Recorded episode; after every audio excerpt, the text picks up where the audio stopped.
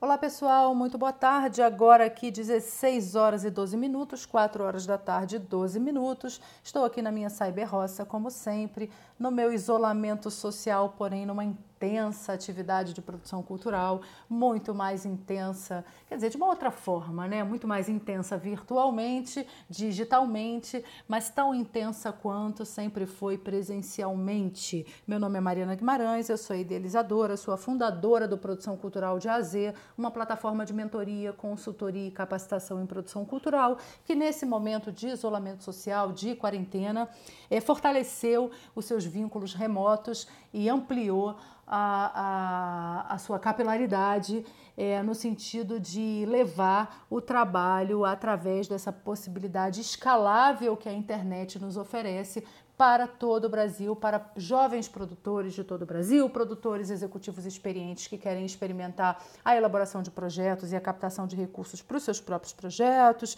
para é, é, idealização de projetos junto a terceiros e para artistas que nunca precisaram ou que nunca souberam é, realizar os seus próprios projetos, sempre dependeram de convites de outros ou de parceria com outros produtores e que nesse momento sentem a necessidade de se tornarem mais independentes, mais autônomos, como tem sido todos os exemplos, todas as falas que eu tenho recebido através das comunicações. É, é, atra é, através das comunicações, não só por e-mail, como também através do, do SoundCloud e das outras plataformas que o Produção Cultural de A a Z está atualmente, como Instagram, como Facebook, como, como YouTube e todas aquelas outras que vocês já sabem quais são, tá certo? Então eu venho aqui hoje para a gente conversar sobre uma técnica que provavelmente muitos de vocês aprenderam no ensino médio, mas que ajuda, a gente esquece que essa técnica foi ensinada na hora da gente é, fazer uma redação, na hora da gente fazer um projeto escolar, esquece que essa técnica foi ensinada e perde a oportunidade de usar uma técnica absolutamente eficiente para a gente elaborar o nosso projeto, que é 5W2H. Vocês já ouviram falar nisso? 5W2H é uma dica de ouro eu demorei algum tempo no início da minha carreira de produtora para entender que ela facilitaria a construção dos meus projetos. Depois de anos buscando escrevê-los, tomando como base os formulários das leis de incentivo, eu fui compreendendo que eu precisava de uma metodologia que me facilitasse esse processo.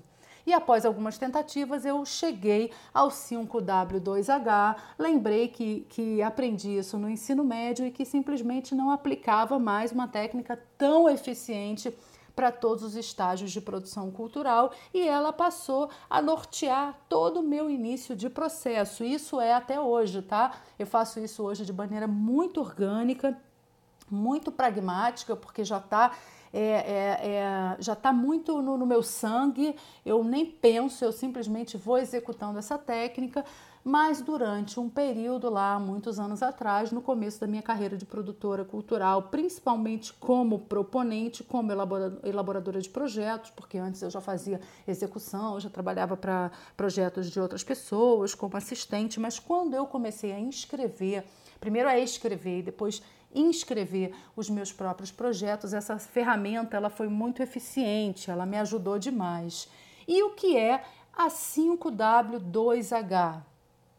A 5W2H é uma ferramenta de gestão de projetos criada lá no Japão por profissionais da indústria automobilística. Isso mesmo, gente. Não tem nada a ver a sua origem com a cultura, mas ela funcionou tanto que ela passou a ser aplicada no mundo todo para vários fins.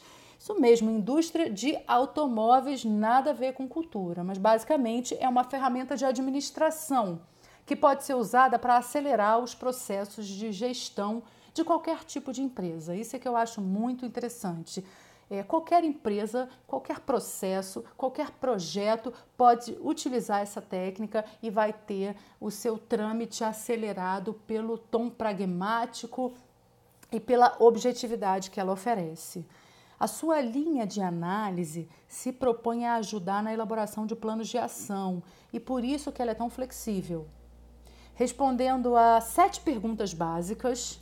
5W, ou seja, cinco perguntas que começam com W e duas perguntas que começam com H, ela obtém como resultado um checklist que aumenta, que ajuda substancialmente no entendimento das atividades a serem planejadas e posteriormente executadas. Na prática, a ferramenta funciona como um atalho. Basicamente é isso. Não sou eu que acho isso, tá, gente? Eu escolhi 5W2H porque ela hoje é considerada uma das técnicas mais eficientes para a elaboração de um projeto. Isso no mundo todo. Ela é usada tanto no Ocidente quanto no Oriente. Ela começou lá no Oriente, no Japão, ela veio para o Ocidente e hoje ela é a técnica mais utilizada para a elaboração do projeto. Isso porque ela pode ser usada em várias camadas. Você é, promove, através dessa técnica, uma elaboração básica. Depois você faz essas mesmas sete perguntas e vai uh, tornando mais complexa a sua elaboração a partir desse detalhamento sempre das mesmas perguntas. Tá? Sempre das respostas provenientes das mesmas perguntas, que são essas sete perguntas que eu vou apresentar agora para vocês. Para implementá-las, você precisa ter em mente essas sete perguntas e elas vão ser replicadas em todas as etapas do projeto. Basicamente é isso. E isso pode e deve ser feito várias vezes para trazer essa complexidade da, da elaboração do seu projeto, dependendo da sua necessidade de aprofundamento. Então, se você tem que ter respostas objetivas só até um determinado nível, você pergunta, faz essa, essa rodada de perguntas uma vez.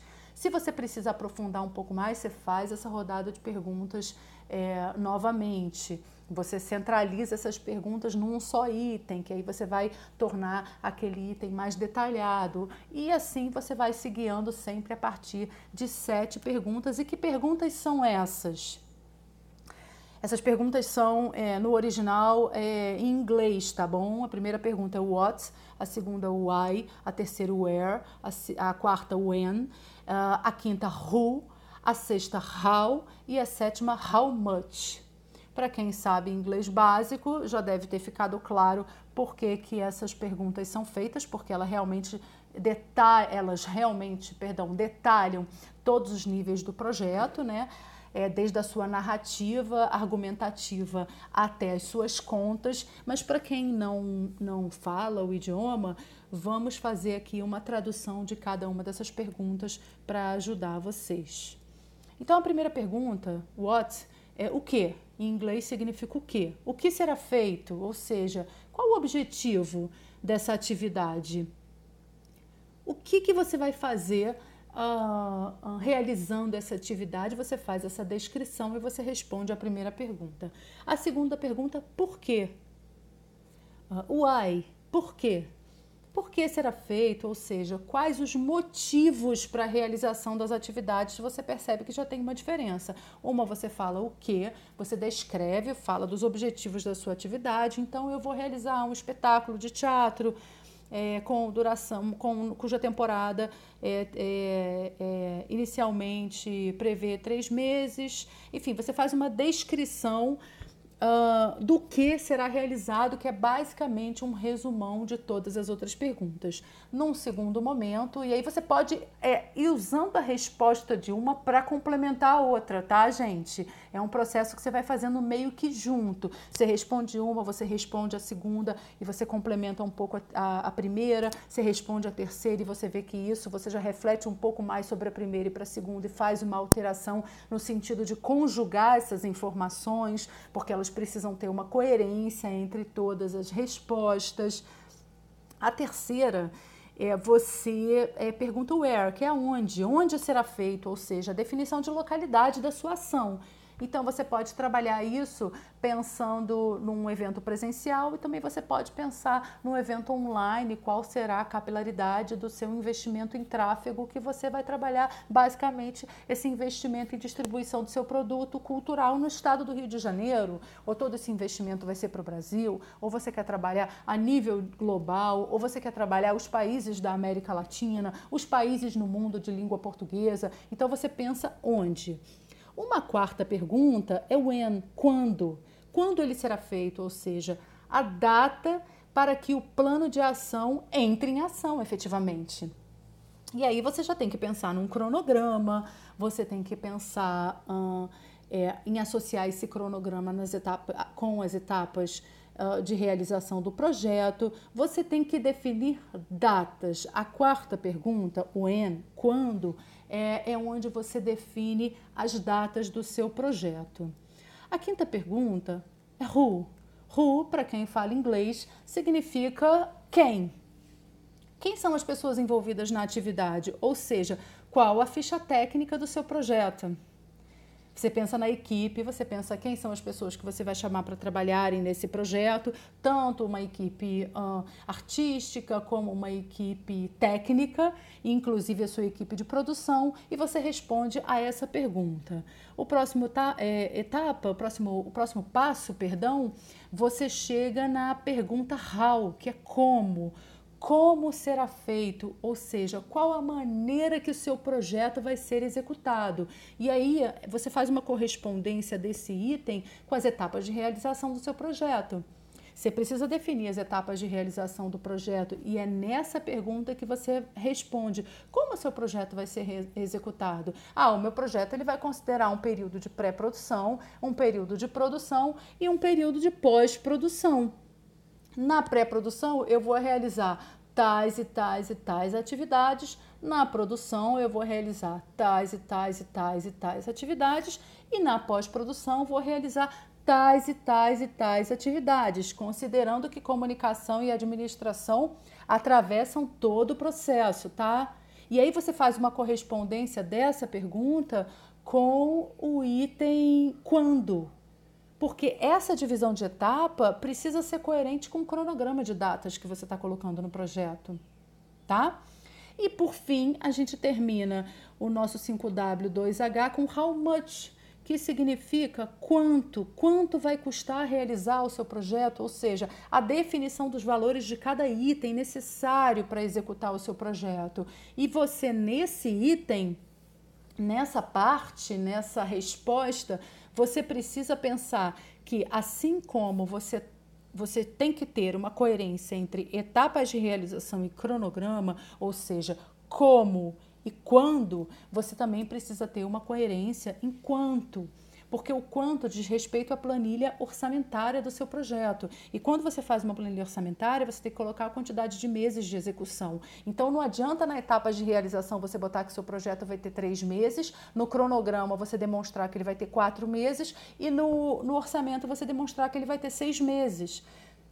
Na hora, o parecerista, o, o, o, o, avaliador do seu projeto vai tirar o seu projeto da jogada ou vai te mandar uma diligência bastante bastante exigente, porque não faz sentido. Esses itens precisam andar juntos. Por isso que quando você responde um, quando, toda vez que você responde a um item desse, que você uh, aprofunda um pouquinho mais a sua ideia, você faz uma revisão dos outros itens para ver se a resposta que você colocou naquele item, ela corresponde ao que você está prevendo nos outros itens também. Então, basicamente, respondendo essas perguntas, você vai perceber que as ideias já estarão bem mais claras na sua mente e parte delas já respondidas no papel. Agora, se após esse primeiro passo você ainda tem a possibilidade de aprofundar a organização, inserindo outras camadas de resposta, existem matrizes, eu tenho várias dessas matrizes e posso mandar caso vocês é, precisem é, de aprofundamento dessas respostas, em que você faz essas mesmas perguntas numa, numa, numa intenção de aprofundar essas respostas e tornar a, a narrativa do seu projeto mais complexa, no sentido de atender a possíveis perguntas por parte do patrocinador, do governo e dos analistas que vão analisar a sua proposta cultural. Existem muitas dessas matrizes disponíveis na internet. É, eu gosto é, de usar esse tipo de recurso sempre adaptando as minhas necessidades de acordo com cada fase do meu projeto. O mais importante é que você use a sua criatividade e aproveite ao máximo todas as ferramentas do mercado que podem te ajudar a realizar a elaboração do seu projeto da maneira mais prática e prazerosa. No curso que eu ministro, eu pego algumas dessas técnicas que simplificam muito a ordenação do pensamento do aluno e faço uma transposição para os itens uh, os itens oficiais é, que você precisa atender na elaboração de um projeto para a lei de incentivo à cultura e para outros formatos de edital é, de projetos culturais. Então, a gente, a partir desses primeiros itens, tira, eu, eu, digo exatamente o que você vai tirar de cada uma dessas perguntas das respostas a essas perguntas e aonde você vai jogar na hora de elaborar o seu projeto cultural dentro de uma matriz, dentro de um modelo que é um modelo que é replicado para a maior parte dos editais de cultura. Por isso que é super importante você conhecer essa técnica ela ajuda demais, torna a elaboração do projeto muito mais eficiente, muito mais rápida, faz com que você não perca a objetividade, faz com que você não se perca no seu processo de criação de projeto, porque a gente que é produtor entende que a elaboração de um projeto é, antes de tudo, um processo criativo, um processo que que, em que você precisa ter uma abertura sensível, além de todo o conhecimento técnico e conhecimento de mercado, você precisa ter uma abertura muito sensível para receber aquelas ideias que chegam até você de outras pessoas, ou até mesmo para é, se abrir para as ideias que surgem de você e que você a princípio renega achando que, ah, não, isso é, estou viajando. É a frase que eu mais escuto. E eu falo, peraí. Vamos escutar então um pouco a sua viagem e vamos entender até que ponto a gente pode tornar a sua viagem uma viagem do próprio projeto, porque pode ser que funcione. Algumas vezes a gente chega à conclusão que não, não é esse o caminho, mas a gente precisa sempre dar a oportunidade das ideias serem colocadas na mesa de uma maneira muito generosa, porque é através dessas ideias que a gente fortalece o nosso projeto e com o tempo você vai ganhando tanta objetividade nisso que aí você vai tendo um. vai, vai, vai dando um respaldo maior para esse processo criativo dentro de uma técnica que já está muito consolidada dentro do seu modus operandi.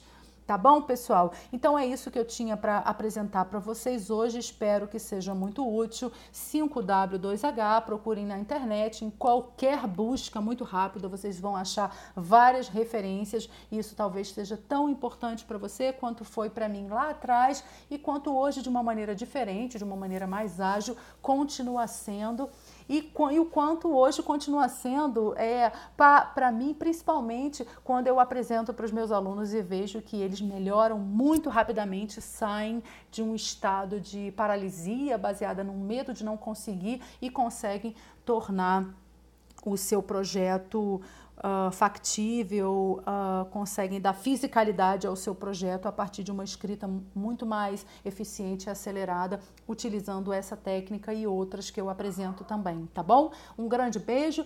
Por favor, me mandem suas perguntas.